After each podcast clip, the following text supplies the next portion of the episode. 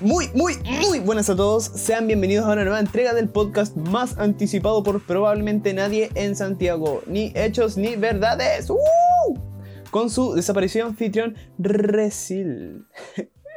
De verdad espero que se encuentren todos muy bien el día de hoy. Luego de un break que nos dimos la semana pasada y uno que otro inconveniente que tuvimos por ahí esta semana, estamos de vuelta con una nueva entrega. Más felices que nunca porque estamos por fin en la fase dos de este proceso de paso a paso en eh, transición post pandemia. O pandémica en realidad. Sí, porque todavía no salimos de la pandemia, entonces no es post pandemia. Pero bueno, espero que todos nos hayan echado de menos porque nosotros de verdad extrañamos. Bueno, nosotros soy yo el que está hablando en realidad. Eh, pero eché de menos mucho hacer este programa. Aunque la verdad, debo decir que es muy satisfactorio darse un descanso en la rutina, sobre todo cuando tu día a día se basa en trabajar y meterte más trabajo en los espacios que te sobran, pero en realidad no me quejo. Me gusta lo que hago, espero que ustedes también estén haciendo cosas que les gusten hacer o que les traigan algún beneficio, porque si no, sal de ahí, querida personita oyente del podcast. Ni Hechos ni Verdades es un podcast perteneciente a Syn Studios, un nuevo holding de comunicación y entretenimiento. No olviden seguir a Syn Studios en todas sus redes sociales, Instagram, Facebook, YouTube y por supuesto a este podcast a través de Spotify. Como ya pudieron anticiparlo, si siguen las redes sociales de Syn Studios o mi cuenta personal en Instagram, el capítulo de hoy nos saldremos de la rutina un poquito, porque además de no ser un capítulo de día miércoles, como suele ser, será un capítulo de preguntas y respuestas. ¡Uh! Eh. Ustedes también aplaudan conmigo, por favor. Hace unos días atrás y el día de ayer les pedí que me dejaran preguntitas en el Instagram para yo poder responderlas por acá. Y desde ya les doy las gracias a todas las personitas que participaron. Dejaron preguntas súper interesantes, la verdad, y las responderé todas por acá. Así que vamos para allá. La primera pregunta que nos llegó dice... ¿Qué cosas opinas que deberían hacerse en Arica, mi ciudad, para los jóvenes que no se haga? De verdad, podría pegarme una charla entera para esto. Partiendo con que el principal recurso o entidad que nos ayuda o nos avala en situaciones que tengan que ver con la ciudad es la oficina de la juventud, que a esta altura ya no sé si es oficina comunal, oficina municipal, no sé. Camilo, si estás escuchando este capítulo, de verdad lo siento por no acordarme, pero no sé, no estoy seguro. Y que en el fondo es parte de la Muni, que se la juega por nosotros. Pero a pesar de toda esta gestión que hacen a lo largo del año para sacar adelante iniciativas juveniles, la cual de verdad estoy súper agradecido, siento que aún así tienen muy poca autonomía, en el sentido de que no pueden llegar y tomarse libertades para iniciar actividades que puedan servirle a los jóvenes. Pero creo que igual no es un tema personal de la oficina, o sea, no es como exclusivo de ellos. En realidad debe pasarle a todos los organismos municipales, pero mi queja al final es que todo tenga que ser tan burocrático, cuando hay personas que necesitan, o en realidad más que personas, hay cosas que necesitan hacerse en el momento, o dentro de lo pronto. Igual me da mucha lata este tema porque me ha tocado vivir esta experiencia de distintas formas.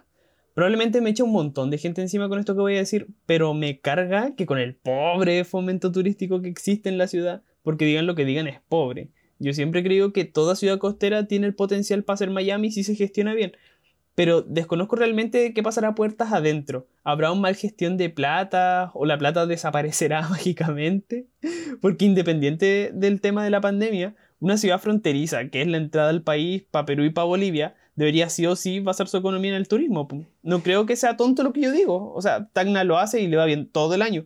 Porque el turismo, creo yo, desde mi total ignorancia en el tema, no tiene que ver exclusivamente con ir a conocer lugares recónditos y particulares de un lugar en el mundo, sino de hacer que la experiencia del consumidor sea tan grata que haga que quiera volver a consumir lo que sea que le haya gustado de ese lugar y tenga que volver eventualmente.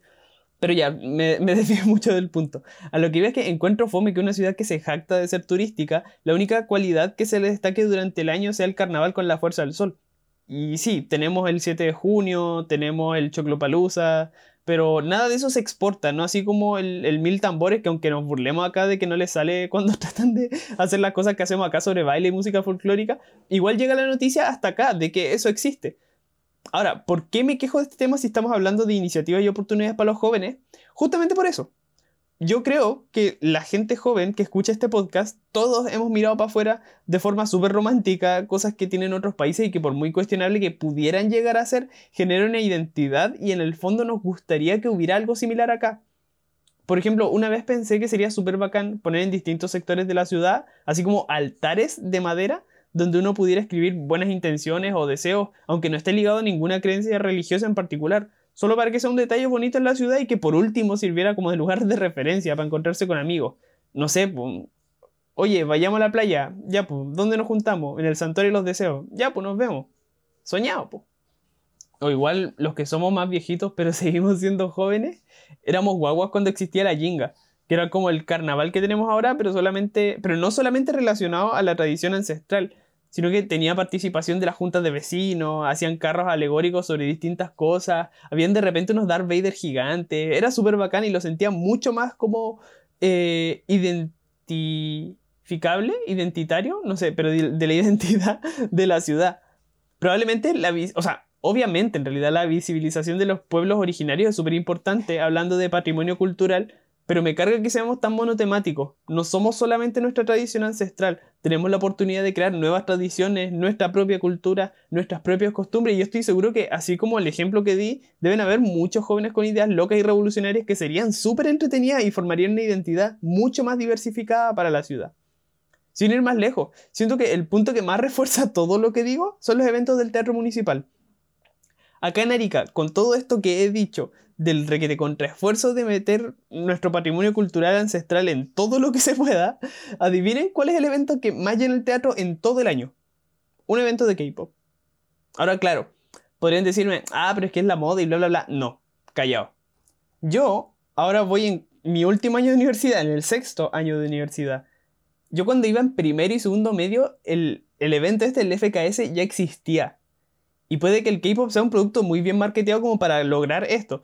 Pero eso sería como ver solamente la parte superficial del asunto. Yo a lo que voy con este tema es que existe una comunidad enorme en base a esto. El teatro no da abasto para la cantidad de gente que asiste a este evento. Y, y son jóvenes que ocupan espacio en la ciudad para hacer actividad física, para trabajar en equipo y aprender entre ellos mismos. Han logrado cosas tremendas estos años a través del K-pop y ellos son un gran caso de muchos en realidad, porque está también la comunidad de hip hop, los chicos que hacen freestyle, la comunidad de parkour, las comunidades de dibujo, de fanzine, de música, poesía, juegos de rol, esgrima Jedi y un largo etcétera. Entonces yo de verdad estoy seguro de que si se les diera la libertad de acción a las entidades municipales para trabajar en las distintas in- iniciativas que tengan los jóvenes para la ciudad, habría un avance de como medio siglo, yo cacho que un siglo entero. Y ya me emocioné.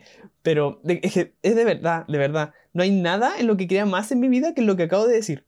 Pero ya, continuemos con la siguiente pregunta. La siguiente pregunta dice, ¿lees el guión cuando grabas el podcast? Sí, mi querida personita oyente del programa, el guión de este podcast pasa por varias fases en realidad. Primero, pienso qué voy a hacer. Por lo general esto ocurre el sábado o el domingo. Luego el lunes trato de armarme como el sentimiento necesario para escribir el guión, que por lo general es la, es la rabia, porque si se dan cuenta yo en realidad me quejo mucho a lo largo del programa. Y a partir de eso hago como un esbozo, po. Escribo los puntos principales y así. Luego el martes hago el guión completo, con todo lo que creo que voy a decir y por lo general lo leo de corrido. Lo que estás escuchando ahora mismo, por ejemplo, está escrito porque lo ten- tengo la costumbre de, de hacer muchas interrupciones y pausas cuando hablo de forma natural. Entonces hago mucho mmm, eh, y, y cosas así. Pero al final sale todo de mí. Son mis mismas palabras las que leo, así que no hay gran diferencia en realidad entre que lo escriba o no. Aunque por lo general cuando estoy hablando de un punto muy interesante, agrego de mi cosecha en el momento. Mis guiones son por lo general de siete páginas, pero con lo que sumo en el momento, a medida de que hablo en la grabación, se extiende y así me acerco como a la media hora de, de hablar. Ahora, últimamente he tratado de controlar mi velocidad de lectura porque sentía que los primeros capítulos duraban poco porque leía muy rápido. Pero de todos modos siento que para hacer casi todo leído sale súper natural. No sé qué piensan ustedes al respecto. Aunque igual siento que ahora él estaba hablando súper rápido, pero es porque me emociono, ¿eh? Bien. La siguiente pregunta dice, ¿cómo cuidar a super bebés? Mira, esto depende en realidad. Si hablamos de super bebés como una cualidad exagerada, onda, bebés que sean muy bebés, no tengo idea. Porque nunca he tenido que hacerme cargo de una guagua en realidad, porque soy menor, el menor de mi familia.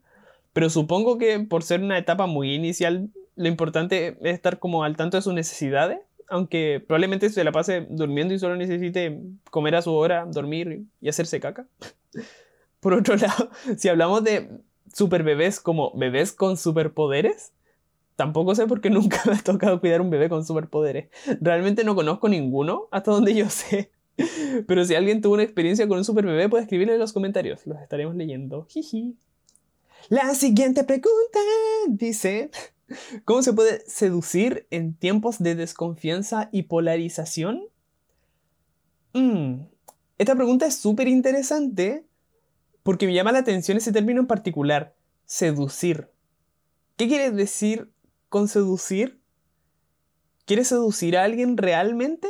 ¿Es necesario hacerlo? ¿Qué es seducir? Últimamente he estado muy desapegado de estos temas, pero siempre que pienso en la acción de seducir me imagino como conceptualmente algo tipo querer convencer a alguien de algo que a priori no quiso por su propia cuenta o simplemente no le interesó. No, no sé si me explico, pero por ejemplo me imagino algo como ya. A mí me gusta una tipa, pero en realidad ni le voy ni le vengo, entonces voy a hacer algo diferente para llamar su atención y convencerla de que en realidad podría llegar a gustarle. Algo así pienso yo cuando me dicen seducir. Y a medida que pasan los años como que se me hace más extraño, como más ajeno eso. De ese juego de convencer al otro, de engrupirlo, como se decía antes. Pero al menos en mi caso, siento que mis relaciones más bonitas se han generado como de forma natural en realidad. Nada de buscar yo hacer como algo en particular, sino que partimos siendo amigos, nos conocimos, coincidimos y eventualmente los sentimientos afloraron por sí solos. Y por otro lado, cuando he estado en esa parada de jugármela y engrupir, no he terminado nunca bien. Nunca ha dado buenos resultados. Pero puede que sea porque en realidad se me dé pésimo y no tengo dedos para el piano, o porque me gustan las monas chinas, pero la experiencia me dice que no hay que forzar las cosas en realidad. Ahora, por otro lado, entiendo, caleta, esa sensación de puta, oh, me gusta, yo quiero gustarle. Porque coincidir al final pareciera algo súper complicado y hasta improbable, casi como si fuera un tema de azar. Entonces... nada te despoja de ese sentimiento de no querer estar solo, de querer naná y que te hagan cariñito en el pelo mientras te apoyáis la cabeza en sus piernas. Ya me dio pena. Pero no sé realmente, de verdad no tengo idea. Creo que al final lo mejor es la respuesta más obvia en realidad y que probablemente todo el mundo te la haya dicho, pero sé tú mismo. Pero yo no soy como los webinars gratuitos que te meten una hora de publicidad solo para decirte en la charla, no estés triste, compra mi curso. Así que, obviamente, te voy a agregar algo más que esta frase tan reciclada que ya ni me gusta, sinceramente. Sé tú mismo, pero también aprovecha de conocerte a ti mismo. Date tiempos para ti, experimenta tus límites, aprende a escucharte, a saber hasta dónde llega tu ética, qué cosas pueden transar y qué cosas no puedes transar o no quieres transar. Experimenta tus sentimientos comúnmente llamados negativos, porque en realidad no lo son. Como tu tristeza, tu rabia, tu celo, tu envidia. Trata de sentirlos y entenderlos.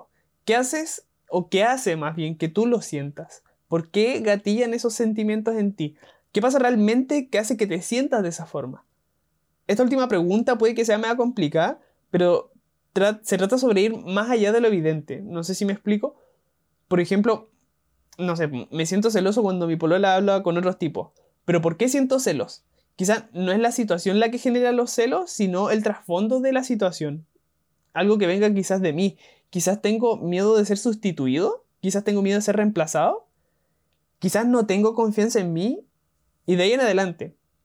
Creo que lo mejor sería ayudarse con un especialista de ese punto en adelante. Que nunca falte la terapia en sus vidas, queridos seres humanos. Y por último, para agregar, si quieres ser un buen candidato para tu crush, tu mejor herramienta va a ser conocerte a ti mismo, porque si eres capaz de reconocer tus puntos débiles y tus fortalezas, puedes trabajarlas para que todo eso sea una cualidad a destacar. Como le decía ayer a unos amigos conversando, embrace the difference, abraza la diferencia, haz la tuya, que tus cualidades nunca sean una desventaja, porque en el fondo nada está escrito y no hay como reglas establecidas para conseguir una pareja. Por lo mismo, tu única herramienta son tus cualidades. Eso y bañarse a diario, también es importante. La siguiente pregunta dice... ¿Sientes que la psicología está infravalorada? ¿Ves la psicología como una ciencia? Uf, uf, uf, sí y sí.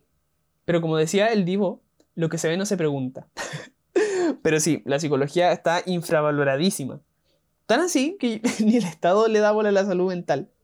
De hecho, creo que el área que está como mejor considerada en, en temas de darle bola es mi área, la psicología laboral. Pero es porque en el fondo las empresas se ven como obligadas a competir y lo que está en tendencia siempre rige a nivel global, aunque aquí se demore en llegar. Eso, y que la Sociedad Chilena de Psicología del Trabajo y las Organizaciones se la juega todo el año. Entonces han elaborado protocolos, ya están nacidos temas súper interesantes en nuestro bello país, como la justicia laboral y cosas así. Pero ahí ya vamos a otro tema. A nivel cultural también está infravalorada, siento yo. Obviamente nosotros los jóvenes damos cara ahora promoviendo la salud mental y cosas así, pero de nosotros para atrás como que en realidad no hay nada que hacerle. El psicólogo es para los locos, cómo va a ir a terapia... Que, que paja que los talleres que hacen en mi trabajo, mejor que receten unas pastillas, que yo no voy a mandar a mi hijo al loquero, etcétera, etcétera, etcétera. Uf, falta mucho camino por delante. Como dice un amigo, pega fuerte el tercer mundo. Ahora, sobre la otra pregunta, siento que es media capciosa, principalmente porque si consideramos ciencia toda metodología o estudio que pueda ser llevado a cabo bajo el método científico y que sea empírico, o sea, que sea medible, demostrable, observable en el tiempo o refutable, la psicología lo es con todas sus letras. No tiene nada que ver si yo lo veo o no, porque incluso si no lo viera seguiría haciéndolo. No sé si me explico. Ahora, lo que entra en discusión en este asunto es porque la psicología nace de premisas que se han diversificado hacia ramas que pasan de lo cuestionable hacia el rechazo total del área como una ciencia. Yo en lo personal trato de mantenerme dentro del área empírica porque así nada queda libre de interpretaciones o conveniencias.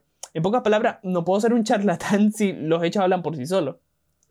Además, es cosa de sentido común hablar con bases, ¿no? La cosa es que tampoco hay que desmerecer las ramas que escapan de lo empírico porque históricamente han hecho soporte y por último han servido para que eventualmente surjan posturas contrarias que sí tienen un sustento empírico y que han prevalecido y evolucionado con el tiempo.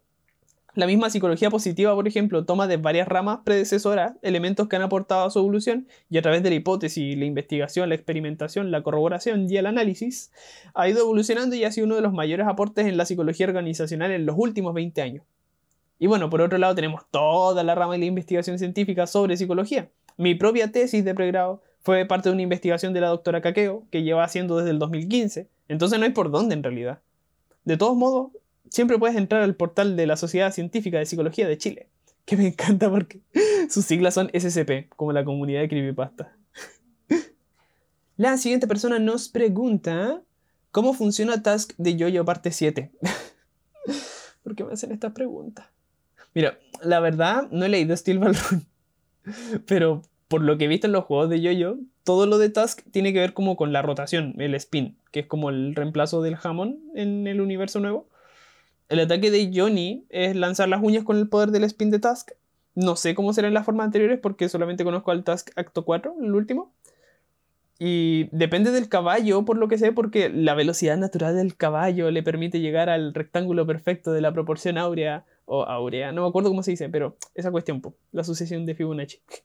Para alcanzar la rotación infinita, lanzar el proyectil con rotación infinita, la gravedad cambia drásticamente, que genera una ruptura espaciotemporal, y el daño que genera al penetrar un objeto o alguien es infinito.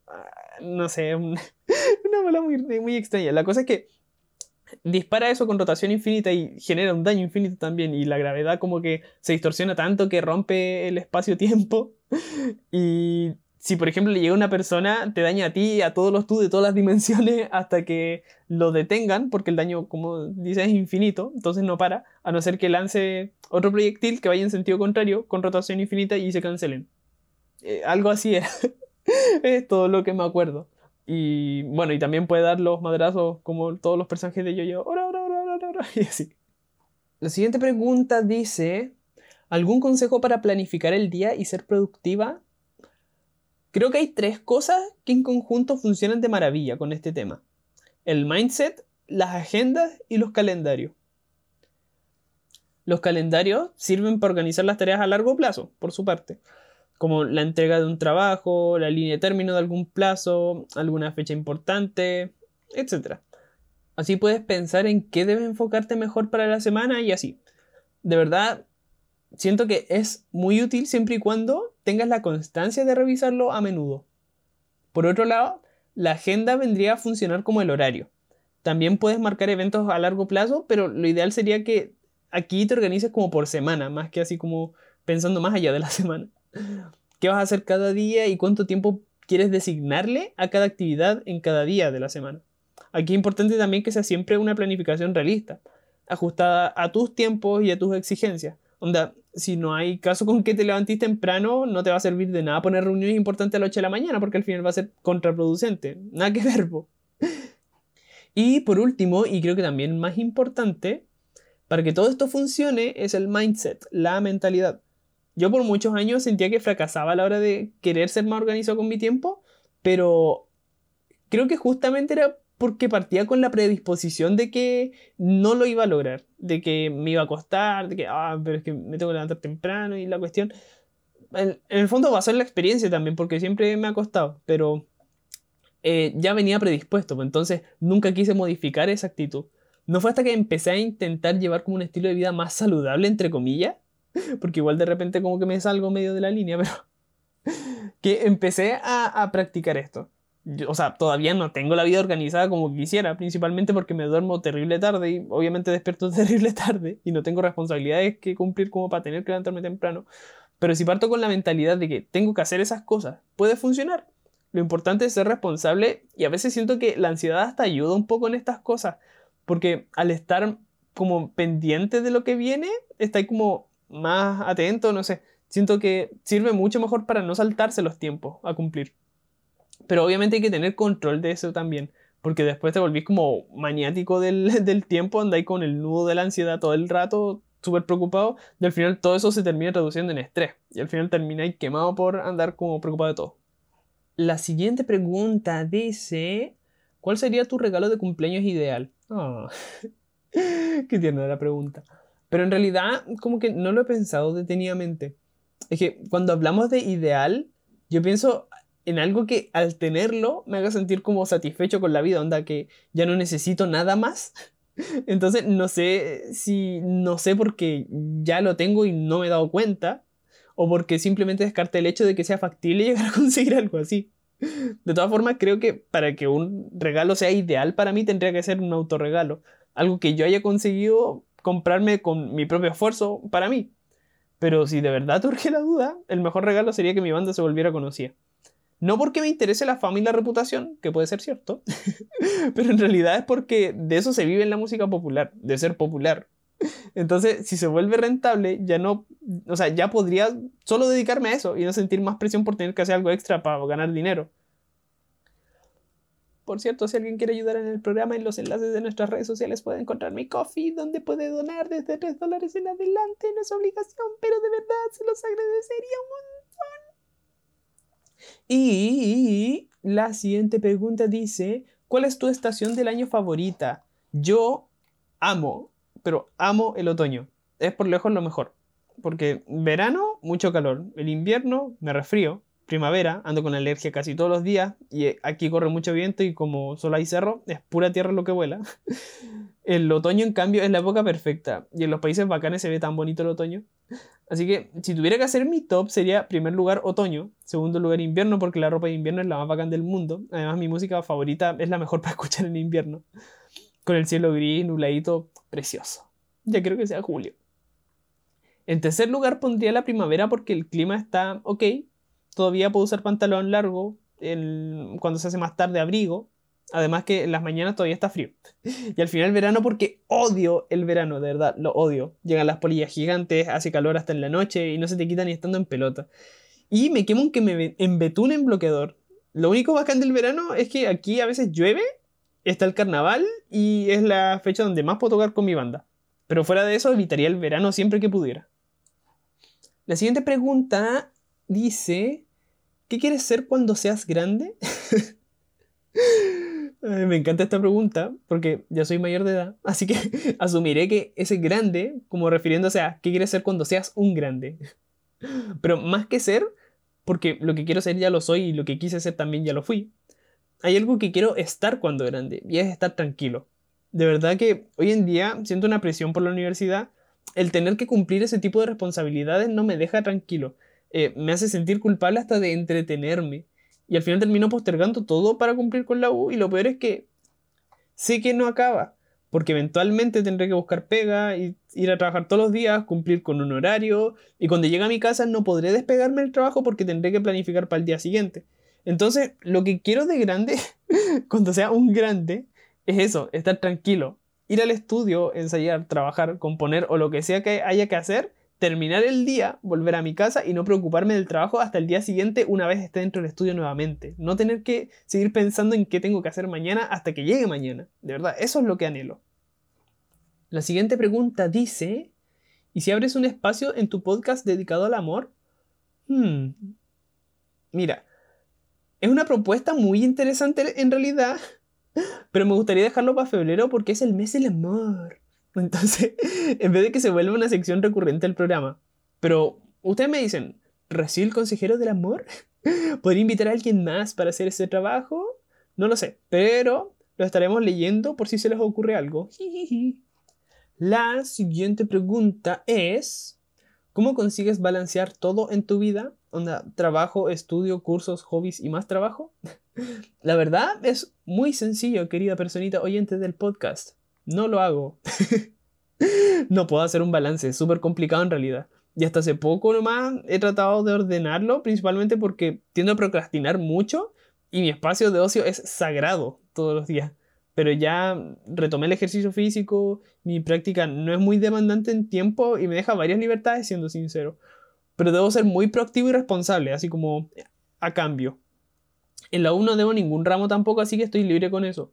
Igual la pandemia me ayudó harto en ese sentido, pero varios hobbies tuve que dejarlos de lado por cumplir responsabilidades. Antes de septiembre yo estaba estudiando coreano por mi propia cuenta y programación en C Sharp, pero empecé mi práctica y dejé pausadas las dos cosas.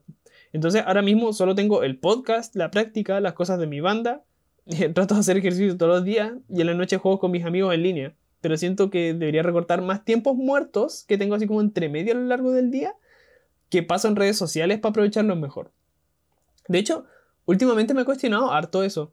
Quiero reducir mi consumo de redes sociales, pero al mismo tiempo siento que tengo que estar atento a mis amigos que me hablan por esos medios porque uno nunca sabe qué voy a pasar. Entonces es complicado igual. Pero bueno, la siguiente pregunta dice, ¿qué consideras primordial para una buena salud mental? La verdad, siento que hay muchas cosas, pero como dice el dicho, todo parte por casa. No sé si realmente exista como un orden de prioridades, pero personalmente creo que todo parte con conocerse a uno mismo. De ahí podías establecer todo, los límites, las conexiones, lo que te hace bien, lo que el cuerpo te pide que dejes, etcétera. Eso y no salir con músicos. Hablando de este tema, algo que me sorprendió porque nunca creí que fuera tan cierto hasta que lo probé, es hacer actividad física. Quizás sea porque soy muy hipocondríaco y soy propenso a la sugestión, pero de verdad que me siento más alegre, contento y hasta confiado desde que retomé, y eso que llevo tres días nomás. El ejercicio ayuda a la autoestima, lo recomiendo. Todo al ritmo de uno nomás. La siguiente personita pregunta, ¿dulce o salado? Yo creo que ambas, pero creo que por lo general soy más de lo salado. Onda, paso comprándome papas fritas, pero me da como por temporada. A veces compro pie, donas, cosas dulces, pero es más frecuente que compre cosas saladas. Además que nada le gana a la pizza. Y la misma personita pregunta, ¿qué tienes que hacer sí o sí antes de morir? Esta sí la sé, la he pensado de muchos años y creo que cada vez se vuelve más complicado porque cada vez incluye más gente. Pero lo que quiero hacer sí o sí es conocer y darle las gracias a cada una de las personas que han sido una influencia para mí sin habernos conocido en persona. Gente famosa, gente de internet, algún escritor, etcétera. Desde el colegio que vengo pensando en esto, ellos son mis superhéroes, onda, salvaron mi vida, ¿cachai? Entonces, aunque algunos ya no se encuentran con nosotros, lamentablemente, pero ojalá poder lograrlo con la mayoría y tener, aunque sea una fotito del recuerdo de haberlos conocido. La siguiente pregunta dice, ¿qué opinas sobre las relaciones abiertas? Siento que últimamente todos están en esa parada. Mm, no sé si todos, pero he visto que es un fenómeno que ha ido como en aumento, al menos como la visibilización y la promoción de una buena práctica poliamorosa. Porque de eso estamos hablando, ¿no? O sea, sé que una relación abierta y el poliamor son dos cosas distintas, pero una relación abierta se puede volver poliamorosa, ¿no? Sinceramente no tengo mucho que opinar porque no es algo en lo que me sienta con la facultad, o más bien ni siquiera me siento preparado como para cuestionármelo personalmente. A lo que voy es que no es algo a lo que sienta que estoy preparado para tocar como tema, porque hay que despojarse de muchas cosas que traemos por nuestra cultura y nuestra crianza. O quizá no tanta y, y solo le estoy dando color, la verdad no tengo idea. Con suerte sé generar vínculo afectivo, así que no me pregunten a mí. Pero como siempre digo, al final está bien mientras no dañe a los demás ni a uno mismo. O sea, no sé. Con respecto a, a la relación abierta, siento que simplemente hay que ser responsable y empático. Porque sí me ha tocado leer, y creo que es hasta como un meme, esto de que dicen estar en una relación abierta, pero al final se terminan paqueando más que una relación convencional. Así que no sé, no sé, no sé, no sé nada. Y la última pregunta dice... sobrevaloración de las primeras veces. Uy. No es una pregunta, así que queda descartada. No, mentira. Pero, hablando en serio, este tema lo dejé para el final personalmente porque da para largo. Sé que da para mucho porque hay mucho que tocar con ese tema. Y quiero tocarlo de forma completa en un capítulo. Siento que dije mucho tocar. Pero bueno, así que espero que les haya gustado el capítulo de hoy. De verdad, las preguntas estuvieron pero muy, muy buenas, muy interesantes. El capítulo yo creo que va a dar para largo. Ahora mismo estoy viendo, ya pasa la media hora. Así que espero que lo disfruten, de verdad. Que lo hayan disfrutado, si ya están en este punto en realidad. No olviden seguirnos en nuestras redes sociales. Recuerden que compartir el podcast es la mejor forma que tiene para ayudarnos. Así llegamos a más gente y todos, todos felices. La recomendación musical de esta semana seguirá siendo el álbum de Luna. Pero en esta ocasión el videoclip de la canción Star, que salió hace nada. De verdad, vayan a verlo. Go, go, go. Y la próxima semana por fin pasamos a fase tres en la ciudad. Así que cuídese más que nunca, siempre con todas las medidas de higiene y salubridad. No olvide el distanciamiento, evite salir más de lo necesario. Infórmese siempre que pueda. Si tiene dudas sobre la vacuna del virus, puede buscar en YouTube los canales El Robot de Platón y Date un Blog, que tocan estos temas de forma contraria a este podcast, con hechos y verdades. Revisen las fuentes siempre y no me pregunten a mí porque yo estoy para entretenerlos, no para educarlos. ¡Nos vemos! Ni Hechos ni Verdades es un podcast perteneciente a Syn Studios, un nuevo holding de comunicación y entretenimiento. No olviden seguir a Syn Studios en todas sus redes sociales, Instagram, Facebook, YouTube y por supuesto a este podcast a través de Spotify.